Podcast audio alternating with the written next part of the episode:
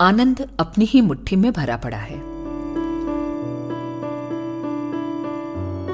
परिणाम को आनंद का केंद्र न मानकर यदि काम को, उत्कृष्टता को, प्रतिष्ठा का प्रश्न बनाया जाए और उसका स्तर ऊँचा रखने में प्रयत्न किया जाए तो सदा उत्साह बना रहेगा और साथ ही आनंद भी।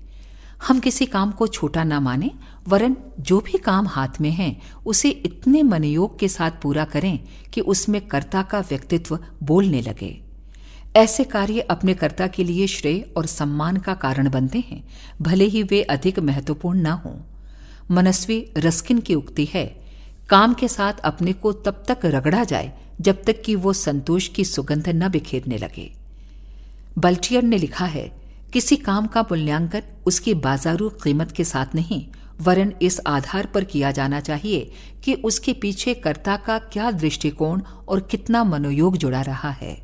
अब्राहम लिंकन का यह कथन कितना तथ्यपूर्ण है, जिसमें उन्होंने कहा था कि हम जिस काम में जितना रस लेते हैं और मनोयोग लगाते हैं, वो उतना ही अधिक आनंददायक बन जाता है। आनंद के लिए वस्तुओं या परिस्थितियों को प्राप्त करना आवश्यक नहीं। न उसके लिए किन्हीं व्यक्तियों के अनुग्रह की आवश्यकता है। वो अपनी भीतरी उपज है। परिणाम में संतोष और कार्य में उत्कृष्टता का समावेश करके उसे कभी भी, कहीं भी और कितने ही बड़े परिमाण में पाया जा सकता है। अखंड ज्योति, दिसंबर 1977 पृष्ठ दो।